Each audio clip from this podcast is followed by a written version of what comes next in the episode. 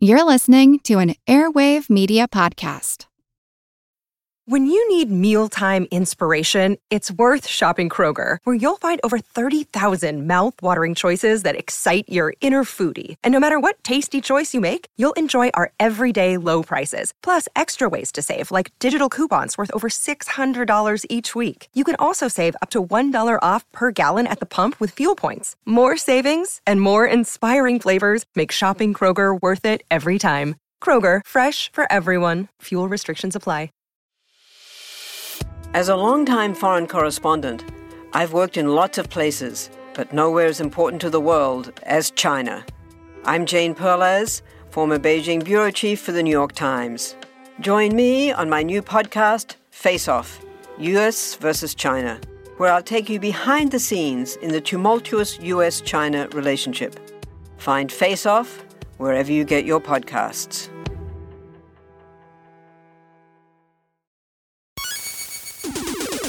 Recorded in Chicago, Illinois, with your hosts, Ken, Matt, Neil, and Jeff. This is Triviality. The cream of the crop! Hello and welcome to Triviality, the game where a lack of seriousness meets a little bit of knowledge. My name is Neil, and I'm in an empty studio as per usual uh, during the uh, current uh, current time. But I'm joined over Skype uh, with Matt and Jeff. Let's start with Matt. How are you doing today? I'm doing good, and I think at this point you just prefer being by yourself in that studio anyway. You, I, I, think you removed the chairs. It's just yeah, I did. I moved the TV. I moved the chairs. Um, it, it's sort of become uh, a little hole in the wall that I can hang out in and record. So I do enjoy it. That's true. a little isolation. Little yeah, a little isolation within isolation. It's uh, a lot of isolation if we're being honest. It but, is. Hey, there's I mean, Jeff. He's here yeah, too. I am here. Um, you know, we all we all know how Neil is. I think that's why he keeps so ambitiously calling it the new normal because he's hoping that he never has to like interact with a person again. Yeah, right. In, in the meat space, as as we call it. So. Yeah, exactly. Um, yeah, if I can just talk to a wall um, in solitary, but have a microphone, I'm sure I'd be happy. It's just like me when I performed at weddings. As long if you gave me the microphone, I would not stop until you kicked me out. So that I believe. Yes. Where's Ken? No Ken today, huh? No, Ken actually, uh, I mean, he's doing something noble, which I appreciate. So um, if you're familiar with Barney almond butter, it's a great almond butter you can get. And uh, they're based in Fresno, California, and they needed some extra hands. And uh, Ken went there with his sleeveless uh, metal shirts, and uh, he's he's physically squeezing almonds to get the essence and the almond butter out of the almonds with his biceps. So that's what he's doing today. So good on him. I thought it was because he was a world class churner. Well, he also churns butter, but uh, he's he's on almond butter duty right now, so he's just squeezing almonds. Basically, that's what he's doing today. Fresh squeezed almonds. Yes. Mm. All right. Well, we have two very special guests with us today over Skype. Uh, one is going to be a host, and we'll get to uh, her in a minute. But our special guest contestant today uh, is someone that we had a pleasure of meeting at Geek Bowl, uh, and uh, they are uh, someone that we've wanted to have on the show for quite a long time. Uh, they live in Chicago as well, but we couldn't have them in the studio. but Skype is the next best thing, so we'd like to introduce Nicole Newlist. Thank you for joining us today. Hello. Thank you so much for having me. And why don't you tell us a little bit about yourself and what you've been up to? Sure. My name is Nicole Newlist. I live in Chicago it was so good having Geek Bowl in Chicago because that was actually my first time going to a big trivia event. I've been listening to Triviality and some other trivia podcasts for a year and a half, coming up on two years now. And I've been pub quizzing basically since I was old enough to get into pubs. But I finally made it to my first Geek Bowl and it was amazing. And then it also gave me a bit of whiplash because in the course of less than a week, I go from yay, Geek Bowl to I'm not a homebody, but I have to shelter in place. mm-hmm. So, yeah, not a whole lot that's been going on in a sense over the last few months. Just, I mean, a lot going on in the world, a lot of staying at home except for trips to the grocery store going on in my life. Things are starting to kind of open back up again, which is good because I'm a horse racing writer and horse racing podcaster, mm-hmm. and I'm starting to have more and more and more that I can actually write about and talk about. So things are getting more interesting.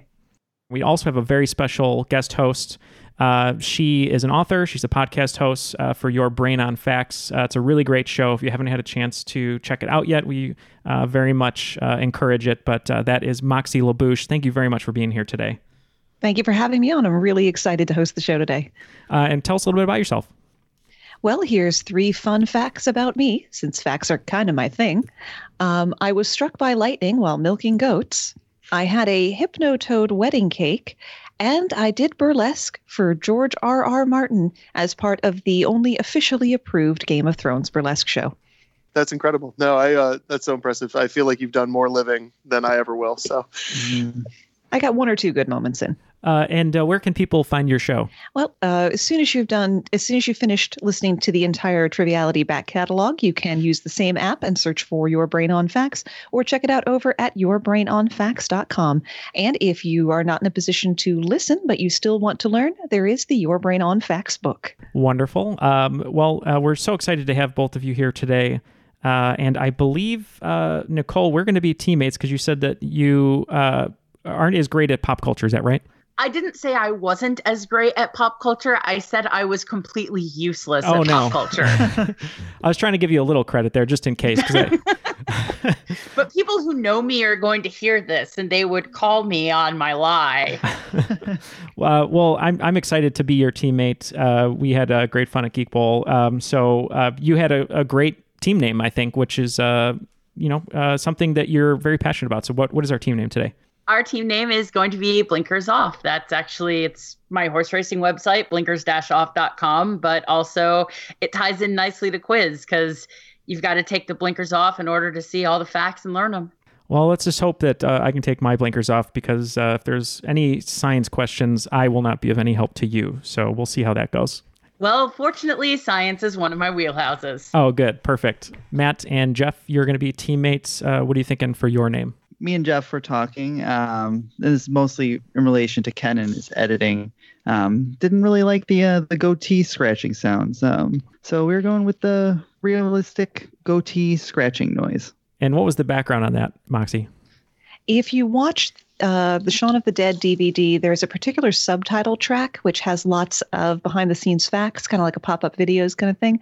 And there's one scene where Simon Pegg is like stroking his chin in thought, planning, and scheming. And the subtitle says, Realistic goatee scratching noises. I would love to be that uh, subtitler. That sounds like a lot of fun. Um, all right, well, uh, I think we're all ready to go. Let's uh, let's get a rules read and see how that sounds. The rules of the game are simple 20 questions split into two rounds worth 10 points apiece. At halftime, there'll be a special swing round designed by this week's host. After regulation, players will enter the final round with the points that they've accumulated and will have a chance to wager 0 to 30 points on five categorized questions. At the end of the game, someone will be named the cream of the crop.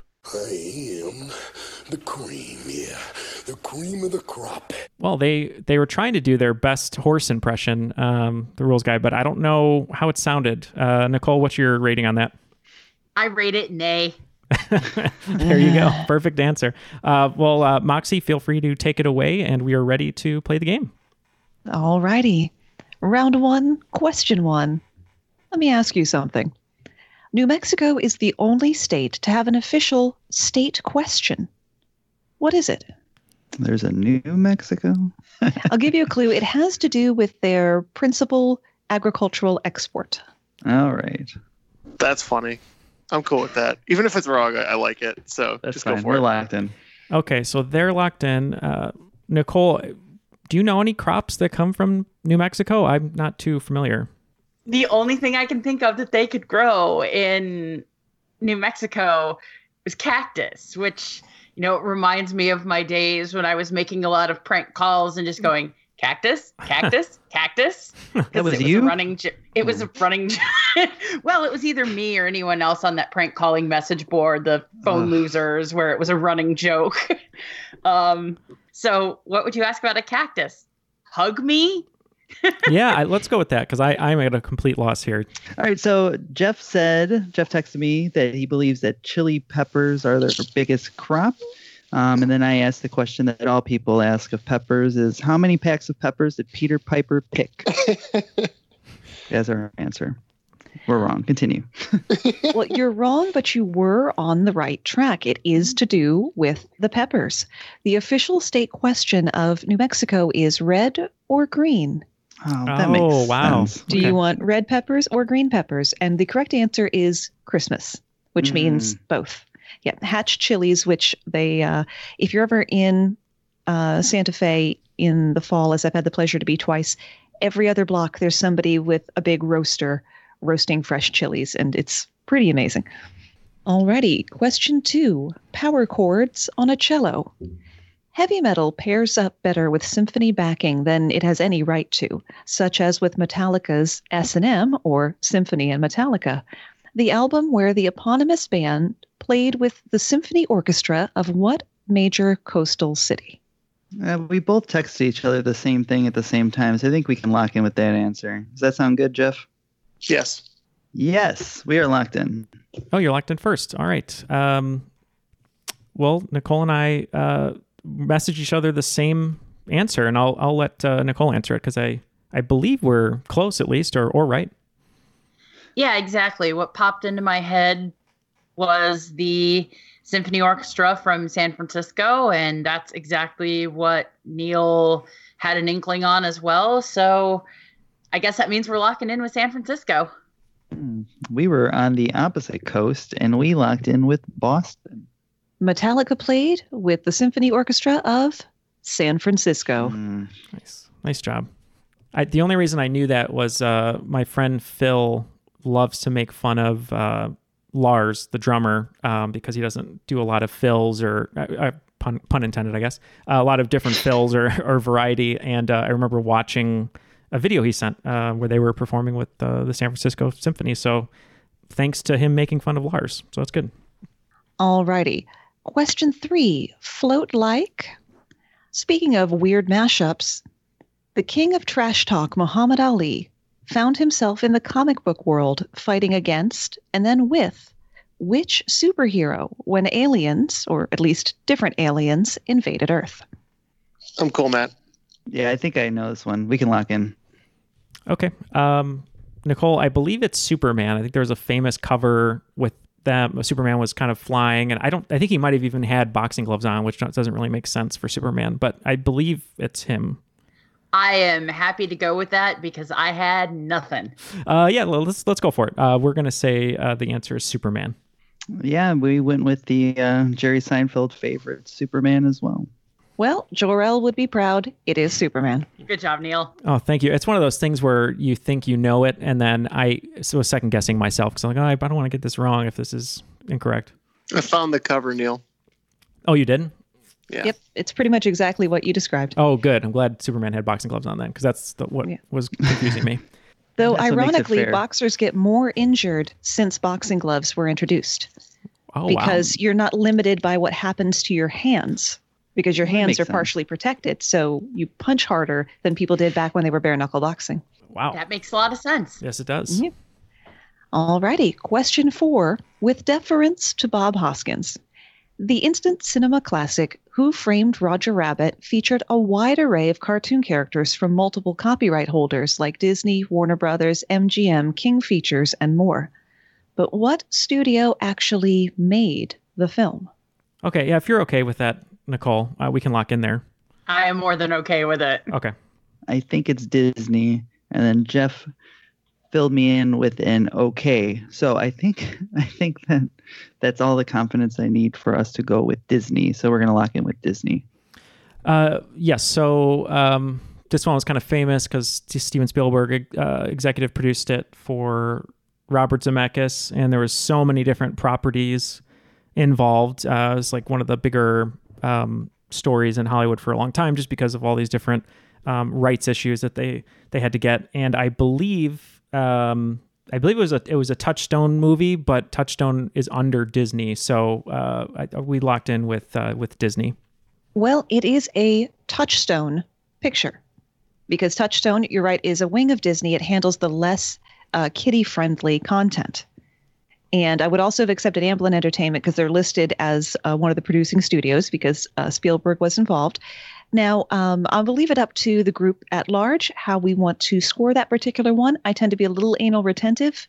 We're just going to give uh, zero points to both teams on that, uh, with the answer being Touchstones, uh, which was a distribution studio and label of Walt Disney, um, but uh, more specifically, uh, I believe Moxie was looking for Touchstone only, so that was the the answer. Okay. well, this next one hopefully will be a little bit more fun. Question five Where's the beef? According to an urban legend that began in the 1970s, what does McDonald's use as filler in their hamburgers? Allegedly. Okay, we can lock in. I I have no idea, Nicole. I don't know why antifreeze is, is coming to me. That seems so random. Um, That's how they make wine. um, so Maybe it's like bugs, like ants or grasshoppers or something oh, gross like, to, that. to throw in the protein that the burgers didn't have. True. Um, that's that's interesting. Yeah. So, um, what would so maybe the grossest, arguably meat would it be like a cockroach? Maybe. You know, maybe like worms. Oh, okay. Yeah, that's arguably meat. Yeah, it's arguably meat. It I've heard I've heard of eating them, but it sounds like a disgusting meaty filler for burgers. Yeah, yeah, that's fine with me. This actually reminded me of uh, I just watched Snowpiercer, and uh, they their protein patties are made from like grasshoppers or whatever, something gross. Um, but I think I think this is worms, so we locked in with worms. In the 1970s, and even persisting now, some people believe that McDonald's stretches out their beef with ground up worms. Wow. So good, good going, everybody. All right. Great job, Nicole. I know that was that was great line of thinking there. And I believe after five, it looks like uh, team I forget the full name, but Scratchy Goatee, Audible Scratchy Goatee has twenty, and uh, we have thirty at Blinkers Off, I believe. Alrighty. Question six. There may have been some cheating. From as early as the 1956 six game show What's My Line to a 2018 episode of American Dad, the Harlem Globetrotters basketball team has guest starred on many TV shows. What classic sitcom did they do a made for TV movie special with, which is especially bizarre given the show's setting? So I I'll, I'll um, lock in. I I messaged an idea to Nicole, and they said that uh, they agreed. So I think we're locked in officially. Okay. Um, so I sent Jeff Gilligan's Island because it would be strange for them to be one be able to find it and why didn't they take them back there's a lot of questions it actually raises and i don't know if they go into it because i never saw the movie um, but i think we're going to lock in with that and say gilligan's island Uh, yes, I every, anytime I think of the Globetrotters and cameos, I always remember they were on Scooby Doo. Um, they might have even been on Batman, but I, I know for a fact there was like a famous episode when they were on Scooby Doo. Um, but I, from hearing the clue of the setting, um, we also went Gilligan's Island. The Harlem Globetrotters joined the movie star Professor and Marianne on Gilligan's Island. oh, That's wow. so weird. Yeah, it pretty much was. Alrighty, question seven. If you see him, it's too late. The White Death was the nickname of a famously successful World War II sniper from what country? You know, it's it's funny. We've had a few sniper questions um, before, and I've never heard this one. So, um, Nicole is texting some great possibilities. we are we're locked in You're like, Yeah, I feel like I feel like this has maybe come up in the context of something Ken was talking about once or twice. So is there a movie about it then you would know not that I know of. No. If there's not, there should be. so you're locked in. You said. yeah Okay, so um, Nicole, you said possibly Finland and Russia, right? Yeah, Finland and Russia were the two countries that came to mind, and for some reason, I like I, I'm trying I'm trying to think through the trying to think through what I've read. I think I'm not sure if Russia came to mind because of a sniper or because I was listening to a podcast about you know maybe a I think like a like a flying ace or something from there but the one that the one that came in and hit me really hard for some reason is Finland. I think there was a really good Finnish sniper who and White Death sounds right. Like I I, I wish I could explain it better, but I, if I, if you're leaning on me, I have to go Finland.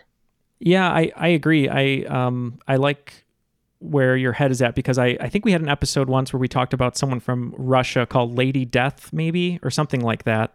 Um, and I've never heard of White Death, and it makes total sense to be Finland. So I'm totally 100% behind you if you'd like to go with that. All right, then let's lock in with Finland. It's funny because we had very, very similar uh, discussion, just in you know two lines instead of lots of talking. But I said Russia, he said, you know, it might be Finland. I thought this might be where the in Mortal Kombat when you get to the end and he says finish him. I think that's for his collection. We said, we said I Finland. think, yeah, I was gonna say, I think this was during the the Winter War because Ken always likes to talk about how Finland just absolutely hands Russia their backside while they tried to invade them in World War II. So Yeah, he loves Finland. That's true. he, he does. so we said Finland. Well, the White Death, real name Simo Häyhä, dominated the Winter War for Finland. Wow, All great job. Excellent. See, Simo Häyhä would have made it a lot easier. There would have been etymology to get there instead of hand wringing. Very much so. I want to know what our sniper names would be. I'm really curious. I don't know what mine would be. My old AOL screen name, probably Nighthawk. That would be mine for no reason other than it was my Oh, AOL screen cool. name. Okay, question eight. What could possibly go wrong? Henry Ford tried and failed to set up a rubber plantation and company town called Fordlandia in what South American country? Mm. This is your favorite Fred Armisen show, right? Matt, Matt? I'm pretty sure I got this. Man, I wanted to make a Fred Armisen joke.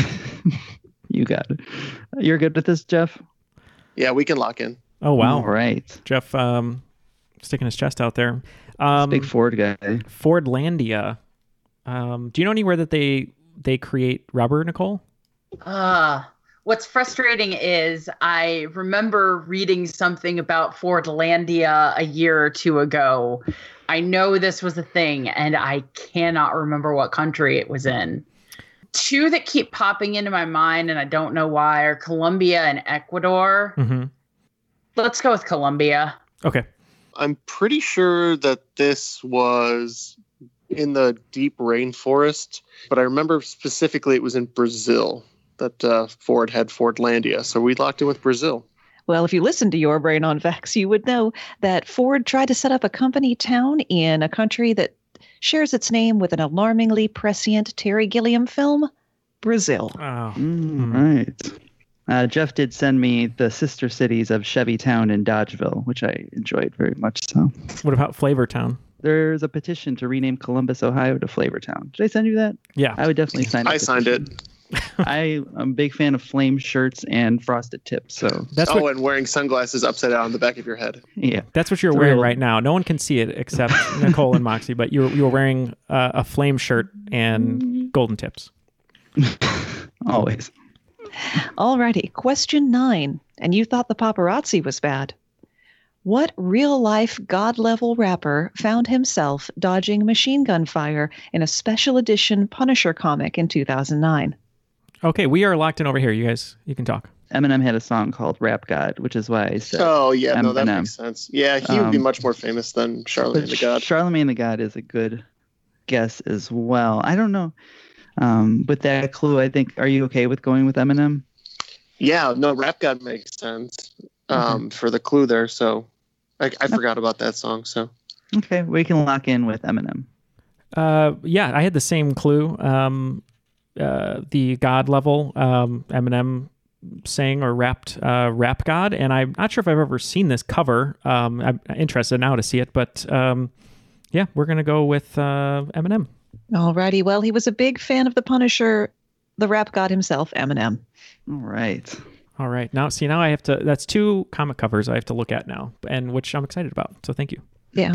Well, I figured we're mashing up our shows, so we might as well mm-hmm. do do mashup type questions. All right. More Right. mashups. Yeah. Question 10. My stomach is a citizen of the world. What type of pizza was created by a Greek man in Canada and is the most popular kind in Australia? Yeah, I think that that's what's on, and I think it could be what the name is, but I think we'll just go. I'm pretty sure I've heard that somewhere. okay. uh, locked in. Nicole, you said Hawaiian pizza was invented in Canada. Yeah, I remember hearing like recently, just within the last week or two, that Hawaiian pizza was invented in Canada, which is the only hook I have. I don't know what kind of pizza is popular in Australia. I don't know if the inventor of Hawaiian pizza was Greek, but in one of those unending arguments about whether pineapple belongs on pizza, which it does, by the way. It does, yeah. I remember hearing that Hawaiian pizza was a started in Canada. Let's let's go with it. I trust you. Let's go with Hawaiian pizza. Yeah, it's surprising that it'd be that popular in Australia without any Vegemite on it. But I think we are going to agree and say Hawaiian pizza. All right, well, here is a bonus fact for you in the answer. To avoid having to make a sequel to Beetlejuice, Tim Burton gave the studio a script entitled Beetlejuice Goes Hawaiian. Oh, all right. I did know that. I've heard that before. That's really weird. that is really weird. After the first round, it looks like these scores are very close 70 to 70. Uh, and before we go to the swing round, just want to remind everyone to join us over at the crop, uh, where you can interact with other listeners, uh, talk about the episodes. We'll have some news there, um, sign up forms, things like that. And we'd love to, to have you join us over there, uh, as well as our social media, which you can find us at Triviality Pod on Instagram, Twitter, Facebook, and all that. Um, and come uh, hang out over there. So uh, please join us and interact as much as possible. Uh, so, Moxie, what do you have in store for us today as far as the swing round? Today's swing round is protest songs. I am going to give you the artist and the incident, and you need to come up with the song. One, Crosby, Stills, Nash and Young and the Kent State Massacre. Two, the Plastic Ono Band and the Vietnam War. Three, Rage Against the Machine and the acquittal of the cops who beat Rodney King. Four, Woody Guthrie and the inherent inequality of property ownership. I promise that one's not as bad as it sounds. Five, Kendrick Lamar and the murders of Michael Brown and Tamir Rice. Six, the Sex Pistols and Queen Elizabeth's Silver Jubilee. Seven, the Smiths and the Chernobyl disaster. Eight, Barry McGuire and the Cuban Missile Crisis. Nine, Buffalo Springfield and the Vietnam War. And I do insist on the correct title for this one. And number 10, U2 and the Troubles. All right, we are going to talk about those clues and be back with our answers. Want to learn how you can make smarter decisions with your money? Well, I've got the podcast for you. I'm Sean Pyles, and I host NerdWallet's Smart Money Podcast. On our show, we help listeners like you make the most of your finances. I sit down with NerdWallet's team of nerds, personal finance experts in credit cards, banking, investing, and more. We answer your real-world money questions and break down the latest personal finance news. The nerds will give you the clarity you need by cutting through the clutter and misinformation in today's world of personal finance. We don't promote get rich quick schemes or hype unrealistic side hustles. Instead, we offer practical knowledge that you can apply in your everyday life. You'll learn about strategies to help you build your wealth, invest wisely, shop for financial products, and plan for major life events. And you'll walk away with the confidence you need to ensure that your money is always working as hard as you are. So turn to the nerds to answer your real world money questions and get insights that can help you make the smartest financial decisions for your life. Listen to NerdWallet's Smart Money Podcast wherever you get your podcasts.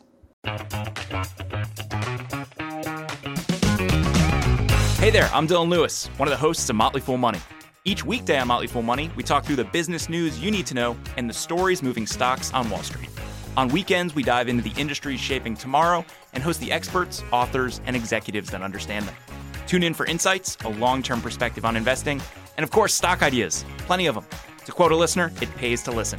Check us out and subscribe wherever you listen to podcasts. All the answers are now locked in. Let's go back to Moxie for the questions and we will give our answers.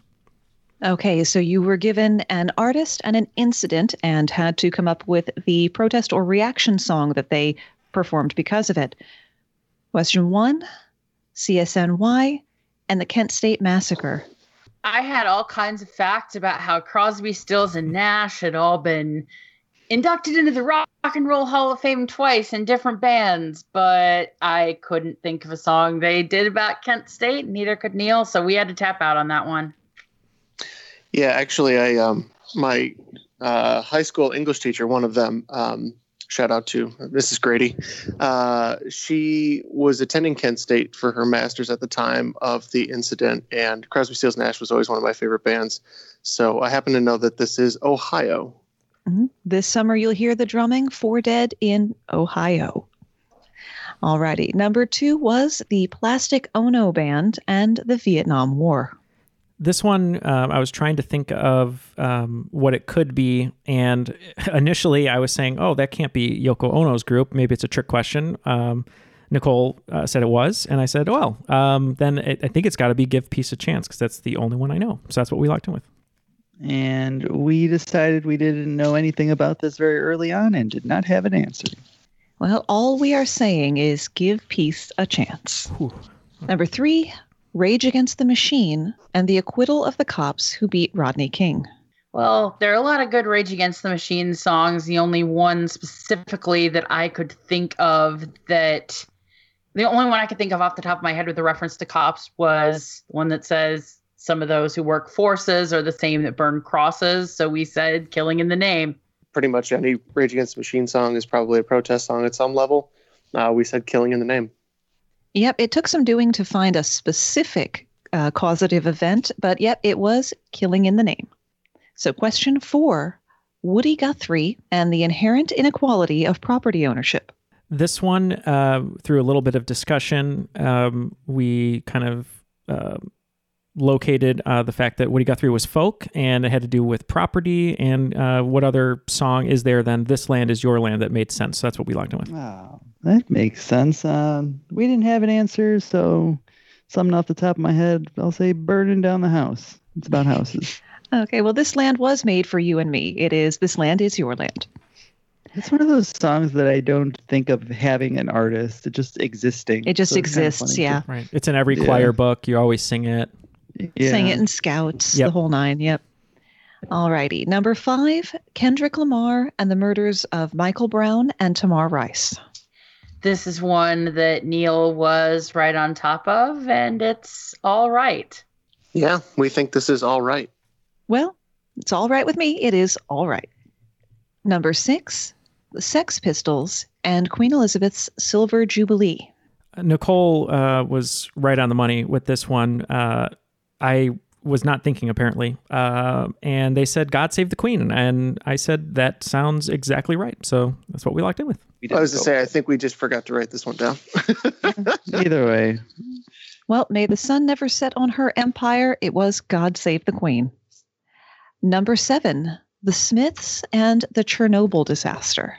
Well, we were coming up with a complete lack of Smith's songs. Definitely nothing that sounded like a protest song, but since it was the one Smith song we could actually think of, we said, How soon is now? yeah, we did not have one for this. We couldn't think of any Smith songs. Well, you actually heard this song used in the uh, the same film from which one of today's team names comes from. song was Panic. Oh. One that goes Panic in the streets of London. Number eight, and yes, this was a hard one. Barry McGuire and the Cuban Missile Crisis. We were not sure on this one. Uh, I I'd never heard of Barry McGuire, um, and um, we, we just didn't have a good guess. So I'm, I'm excited to learn more about it. But uh, we just had a tap on this one. um, so we had nothing. Alrighty, do check this out on YouTube, and it has been covered a few times. The song was Eve of Destruction. Number nine, Buffalo Springfield and the Vietnam War. Neil and I tried and just couldn't land on a Buffalo Springfield song, so we've got to pass. Well, um, for what it's worth, this one is a little tricky because I don't think the lyrics are actually said in the song, but uh, the song starts, There's something happening here, and that's for what it's worth. Well, Buffalo Springfield, who uh, can claim both Neil Young and Stephen Stills. Stop, children, what's that sound? Everybody, look what's going down. Yeah, they never say for what it's worth, but that is the title of the song. Oh, I did, see. I, I thought Buffalo. That, I'm I'm such an idiot. I'm sorry, Nicole. I thought Buffalo Springs, Springfield was a person, just like Rick Springfield, but I was incorrect. Alrighty, number and number ten, you two and the Troubles. Uh, this one um, we had discussed a little bit, and I knew uh, "Sunday Bloody Sunday" was um, a song based on events uh, or protests, and I figured that it fit. So we went with "Sunday Bloody Sunday." And we also went with Sunday Bloody Sunday.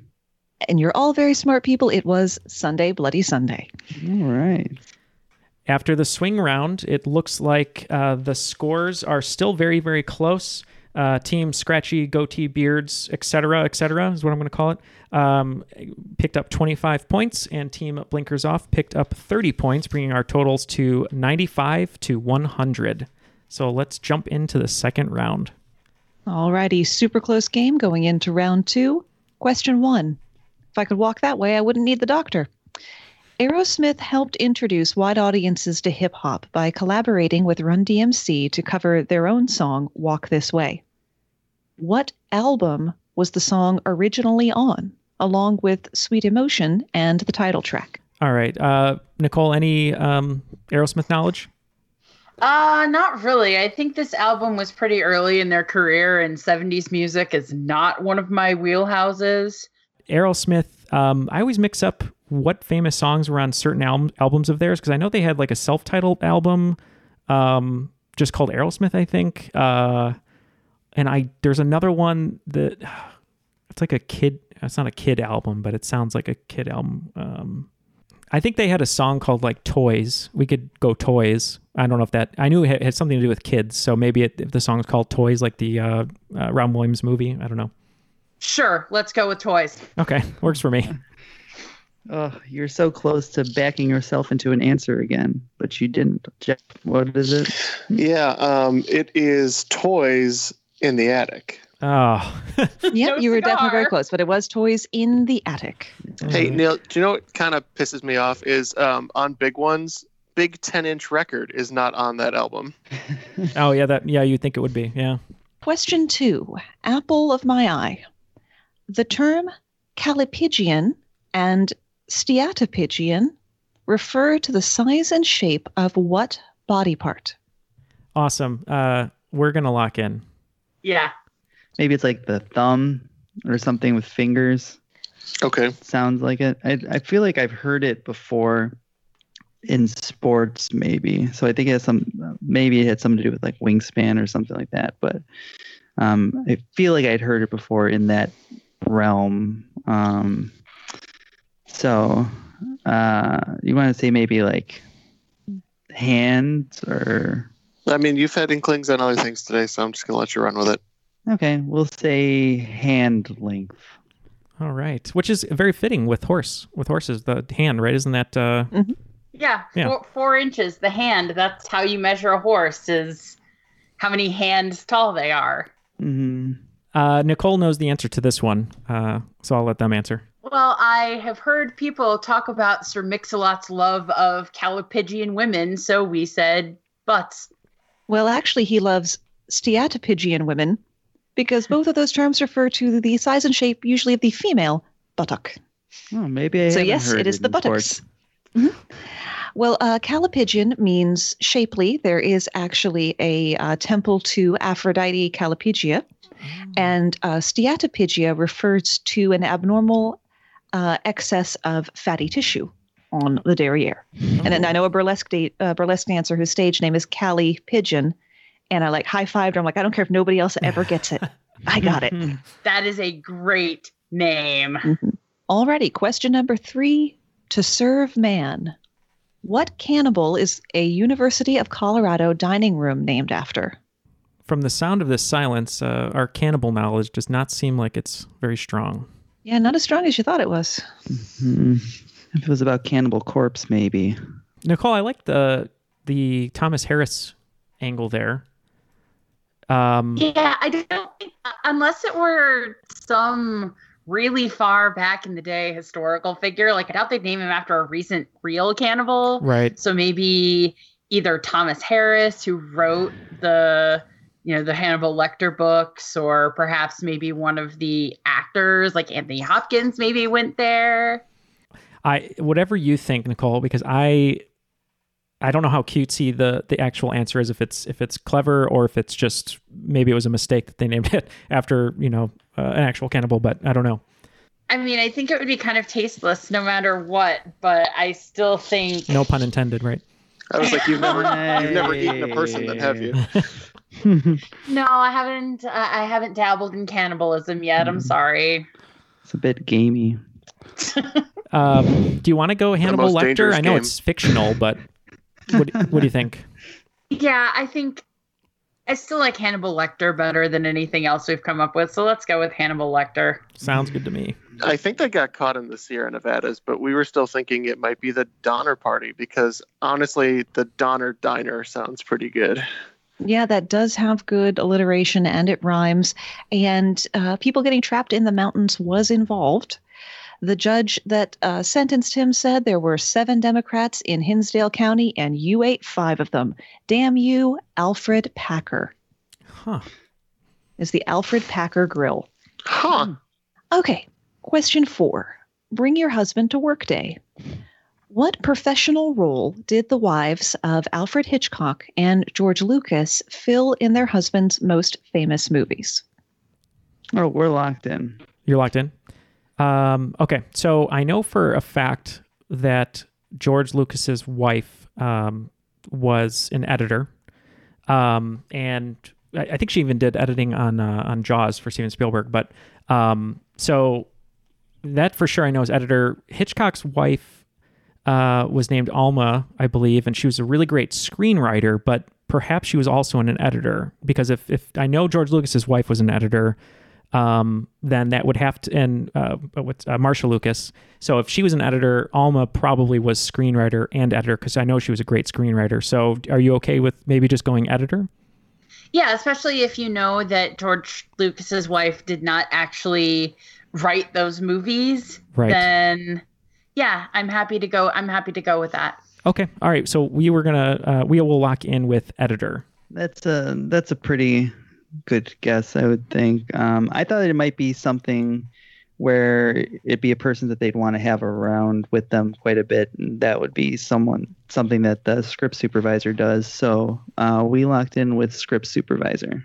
Well, of the uh, the two Lucases involved with Star Wars, the Oscar went to Marsha Lucas and two colleagues for best editing. Mm. And yes, Hitchcock's wife's name was uh, Alma Revel.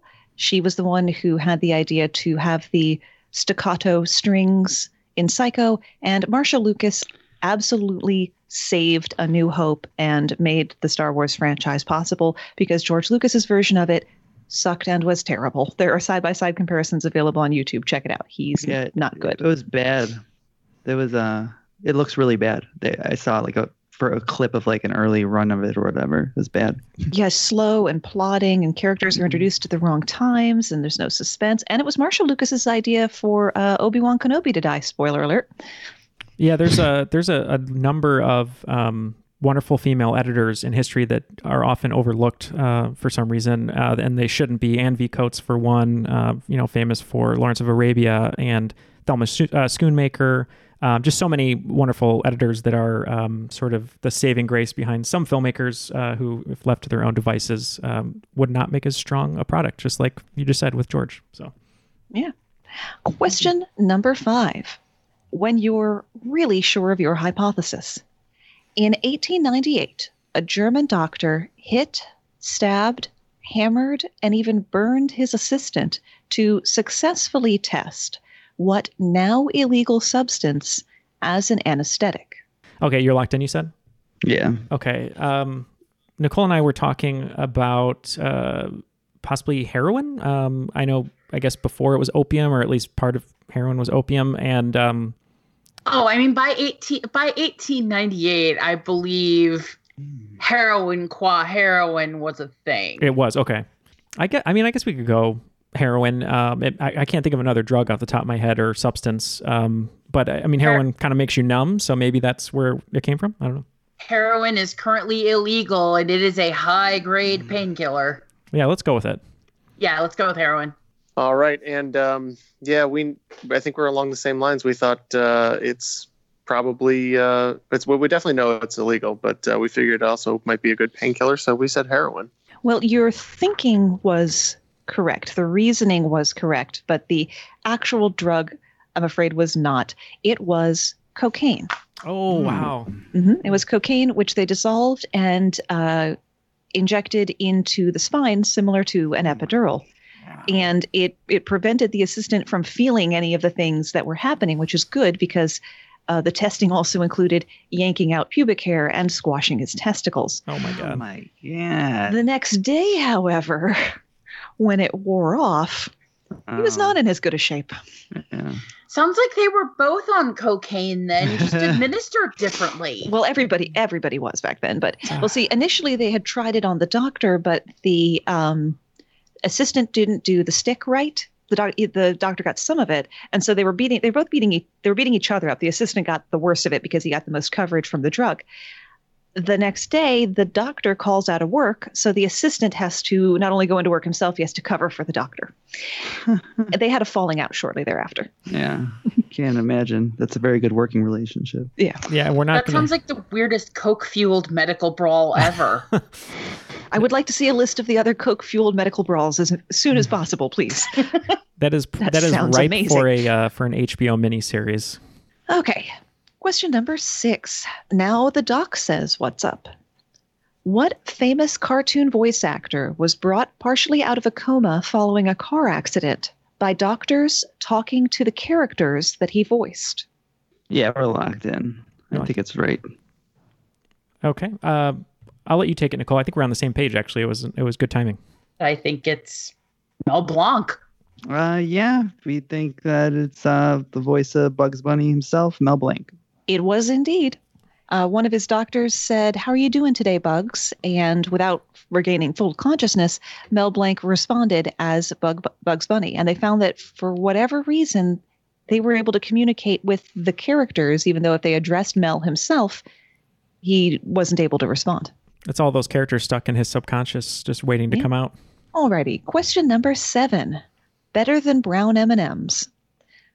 Which Hollywood tough guy action star will only play bad guys if the character dies or goes to jail, i.e., suffers the consequences for their life of crime? And I will I will toss out a clue. This particular actor is a lot shorter than you think he is. It's not Tom Cruise. Oh man, I was just gonna say Tom Cruise. no. Okay. Um, I think we're gonna lock in. I think we're we feel pretty good about this. You can No, go it's all- Sly. He is short. Yeah, but it's it's fine. Fine. We're locking with Sly Stallone. Okay. Um, so uh, initially, you you think of you know Sly Stallone. He's he's fairly uh, short. Um, Moxie said it wasn't Tom Cruise. Um, there is a person, an actor who uh, often plays um, baddies, I guess you could say, and uh, they actually were in jail before in their career. And uh, Nicole even uh, agreed that uh, possibly due to his uh, incarceration, maybe that's why um, he doesn't um, he doesn't play bad guys that don't, I guess, get their comeuppance. So um, we went with Danny Trejo. He's played the same type of character so many times, he'll turn on the TV and see himself in a movie he has no recollection of filming. It is Danny Trejo. Mm, Wow. Nice. That's a good call. Um, Great call, Neil. All right, question number eight Eat your fingers. In Japan, what American fast food restaurant requires reservations months in advance if you want to eat there on Christmas Day? Matt, I got this. Yeah, we can lock in. oh wow, are we looking at a um, American fast food restaurant that does something for Christmas, possibly, or do you think that's just uh, part of the the story? It doesn't really have much to do with it. We don't do this here. Oh, we don't. I'll tell you that much. Okay. Yeah, I'm surprised I don't know this too. Like this does not ring a bell. And it's weird that me and Jeff are like, oh yeah, I know that. Um, like right well, away. shout out to Ken, who likes Japan. who likes Japan. No, actually, I know this for a few reasons. I've got a few friends who um, who are big fans of Japan, just not Ken. So There's more. I just really wanted to tell people that I have more than one friend. Okay. It's on record. Maybe it's possible that it's KFC. Um, I don't think it's White Castle. I just know White Castle does the Valentine's Day dinner you can Yeah. do. When I think of American fast food restaurant that exists in Japan, I mean, you've you've hit the two that come to mind for me, which is to say McDonald's and KFC. Uh, I'm good with whatever you think, Nicole. Which one are you leaning towards? I have a little stronger association with Japan and KFC, so let's go KFC. Yeah, let's do it. Uh, yeah, I'm, uh, I believe there was a eating your fingers clue in there. and They were finger licking good chicken, I believe is their slogan. Uh, but it's KFC. Yep, when they uh, brought the company over to China, the slogan was mistranslated as Eat Your Fingers Off, and it is a Christmas Day staple to go to KFC. Alrighty, question number nine How would a centaur wear pants?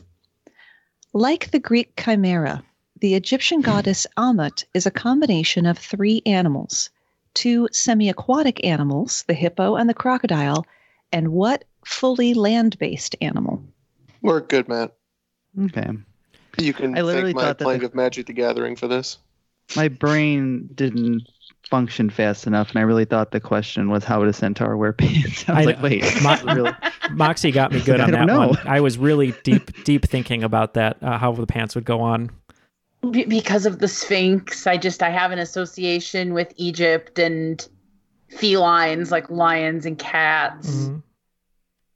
I'm good with that. Yeah. Yeah, let's let's go with lion. I'm not sure we're gonna get to anything better or ha- or actually think of anything and be like, yes, that's exactly it. If neither of us have actually heard of this Amit character, hmm yeah. So lion. Yep. Yeah, um, I'm pretty sure from my knowledge of Magic the Gathering that uh, this is a lion. Yep, the Egyptian goddess Ammut is made up of parts of hippo, crocodile, and lion. It's a ferocious beast. Moving on to our final question of the day. Question number 10 Blast from the Past. Space Jam mashed up real sports with classic cartoons and a now legendary actor who was in a slump in his career. Most interestingly of all, though, is the fact that the movie's original website is still up untouched. What year did the site go up? Um, we can lock in. Uh, so, Nicole, I think the website would correspond with the film's release date, and I, I believe it was released 96 or 97. Want to go with 96. That's good with me. Yeah. Yeah, 1996. Yeah, this movie. If the if it if the website started the same year as the movie, the movie came out on my 11th birthday, and I was really excited, and I saw it in the theater um, in 1996. So we said 1996. Well, there's no way you're going to forget the movie you went to see on your 11th birthday. The Space Jam website went up in 1996. Ooh, nice. Okay, after regulation, it looks like going into the final round, scores are going to be 145 for Scratchy, Beard, etc., etc. Incorporated, and 170 for Blinkers Off. So uh, let's hear those final round categories, Moxie, to uh, give our wagers. Alrighty, the categories for the last round. This will be a round of famous lasts. So, not famous first, famous lasts. Categories are last words, last of its kind, last flight, last emperor, and last on the moon. All the wagers are locked in, so let's hear those categories one more time and the questions, Moxie. Question one What were the last words of Giles Corey, a man who was crushed to death under stones in an attempt to make him enter a plea during the infamous Salem witch trials? Alrighty, question two What model of aircraft made its final commercial flight on October 24th, 2003? Question number three.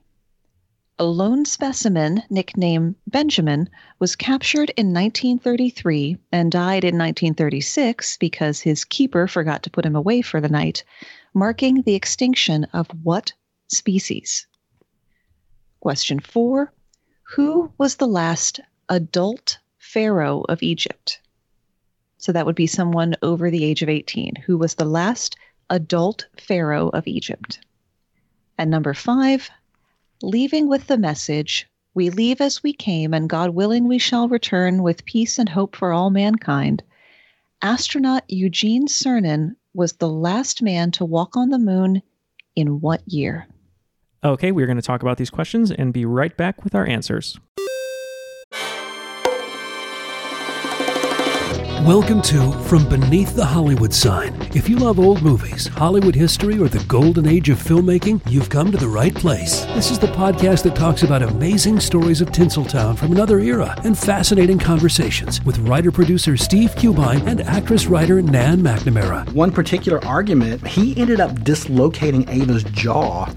Ava, she was such a tough cookie. Rather than cry or scream or anything like that, she Or call the police. or call the police like she should have. Exactly. What does she do? She takes an ashtray and she knocks him over the head and knocks him unconscious. That's how she fought back. She didn't know what to do, so she called Louis B. Mayer. I think I've killed Howard Hughes. What do I do? Revisit a time when the pictures were still big and everyone was ready for their close up. When you want Tyrone Power instead of Tom Hardy, Jennifer Jones instead of Jennifer Lawrence, or Robert Mitchum rather than Robert Pattinson, then From Beneath the Hollywood Sign is the gin joint for you.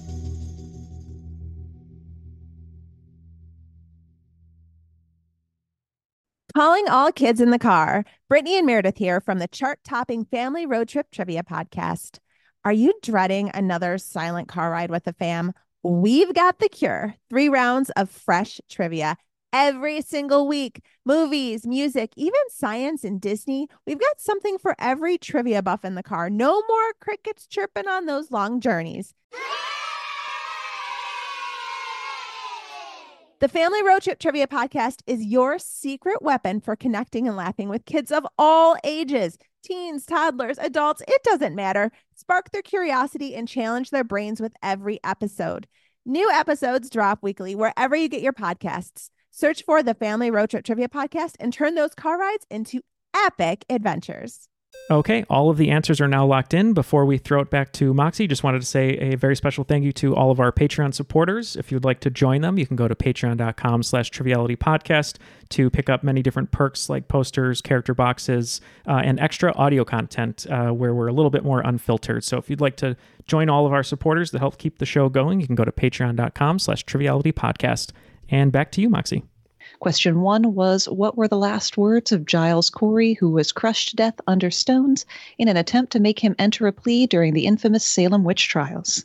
So here at Blinkers Off, we are going to wager uh, five all the way down, Oakland fives, because we wanted to be a little bit uh, more conservative. Uh, so for our first answer, uh, I was telling Nicole that um, I uh, know a lot about Salem witch trial history, um, and I'm what's really hitting me over the head uh, is uh, the phrase "more weight" or "put more weight on on" because uh, Giles did not want to give up any information. So um, we're going with uh, more weight. Um, we wagered a 20 for every single uh, question. And yeah, I think uh, the answer was more weight. He wasn't going to give him the satisfaction. Giles Corey's, Giles Corey's last words, repeated over the course of three days, were more weight. Question number two What model of aircraft made its final commercial flight on October 24th, 2003? I had a pretty good feeling about this one. I remember there being periodic commercial flights with the Concorde throughout my childhood, um, but sometime not too far from 2003 at least, they just kind of stopped. Um, so yeah, I went with the Concorde. Still wagering 20. Uh, we said Concorde jet.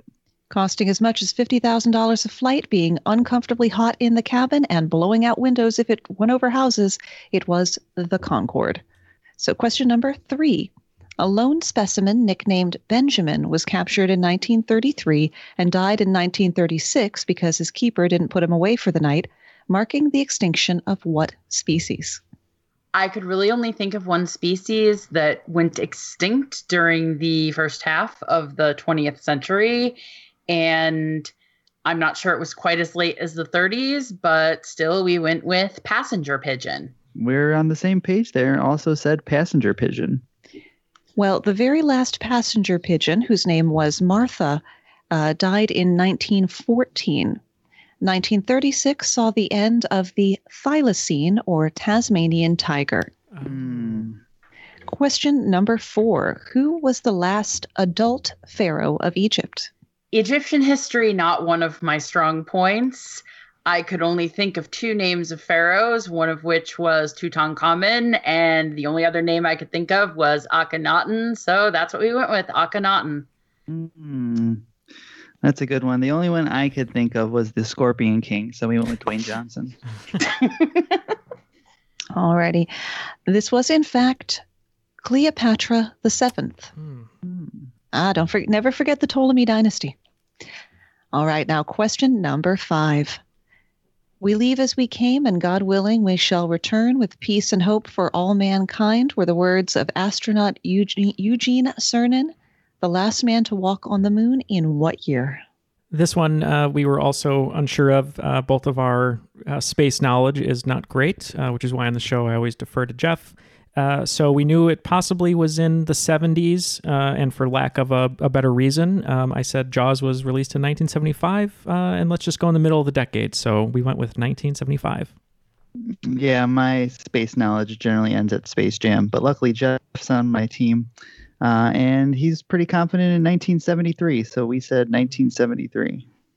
Well, one of you is going to be a little more annoyed than the other one. It was 1972.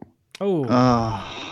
Uh, well, I believe after the, the scores there, um, it looks like um, Blinkers Off uh, lost five, and I believe you lost 20 after all the wagering there. So the final scores should be uh, Team Scratchy, Goatee, Inaudible, Subtitle, Incorporated, et cetera, et cetera, with 125, and Blinkers Off with 165, and today's Cream of the Crop. I am the cream.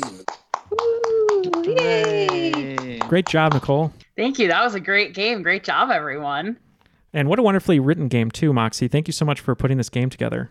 Oh, thank you. I'm really glad to have done it. It was every single question I had looked at and agonized over is this too easy or is this too hard? Because none of mm-hmm. them ever felt like the right degree of difficulty. No, it was a lot. It was a really fun game to play, Moxie. Thank you. And Oh, as, thank you. as far as as far as difficulty, I think the difficulty was great. There are mm-hmm. questions we knew and questions we didn't, and it was fun to play. So it's good. Yeah, it allowed us to work together and uh, use our strengths and and uh, put them together. Um, Moxie, especially all the extra facts that you threw in there were wonderful. So where where can people learn more about you, your podcast, uh, buy your book, uh, and just in general become fans like we are now? Well, we've got the central point of information over at yourbrainonfacts.com, Facebook and Instagram uh, slash your brain on facts. Twitter is brain on facts pod because God forbid Twitter give us enough letters. You, I, in terms of getting the book, I recommend contacting your local bookseller safely, of course, because they need your love now more than ever. You can order through bookshop.org, which is like a central clearinghouse for indie bookstores. And failing that, it is, of course, on Amazon. And it is called Your Brain on Facts Things You Didn't Know, Things You Thought You Knew, and Things You Never Knew You Never Knew. The title takes up most of the front cover. that sounds wonderful. Uh, well, thank you again for joining us and for putting this game together. Well, thank you for letting me do it. Of course. Uh, well, you're welcome back anytime. Uh, and Nicole, uh, there's many different sites people can uh, can find you at, whether it's on Twitter or uh, at your website. But um, tell us a little bit more about where people can interact with you. Oh, thank you. I'm all over the internet, really. You can find me on Twitter at Rogue Clown, R O G U E C L O W N. You can find me on my website at blinkers off.com. You can also find my podcast, Chicago Race of the Day, where I talk about one race every day of thoroughbred horse racing in Chicago. Or right now, since there is no thoroughbred horse racing in Chicago, I'm doing races at the downstate track, Fairmount Park, just outside of St. Louis on the Illinois side. You can find that really anywhere where you can find podcasts. So you can find it on Google, Apple, Spotify, Stitcher, any of those, or on my website, blinkers-off.com. It's called Chicago Race of the Day. Wonderful. Well, uh, you were a wonderful uh, teammate. Uh, and hopefully, when we're able to stop social distancing, perhaps you will come out and we'll have Matt and Jeff do a foot race that you can podcast about and see how well they do. Excellent. I am looking forward to it once we're not all locked down in our houses. Awesome. Uh, well, thank you very much uh, to Moxie and Nicole, um, Matt and Jeff. Thank you for joining us as always. Ken is uh, still squeezing almonds, I believe. So if you want to support him, uh, eat some more almond butter. Uh, you, it might have been squeezed by Ken. You never know. Uh, but my name is Neil, and that was Triviality. You can check us out on Facebook.com. You know, oh my God, I can't talk today. Do you want me to do it? Yeah. Okay. All right. Facebook.com. You heard of it? What the? Um, I'll, I'll- I'll start here. Okay. Type Facebook into your Google. Yeah. I don't know what I'm doing.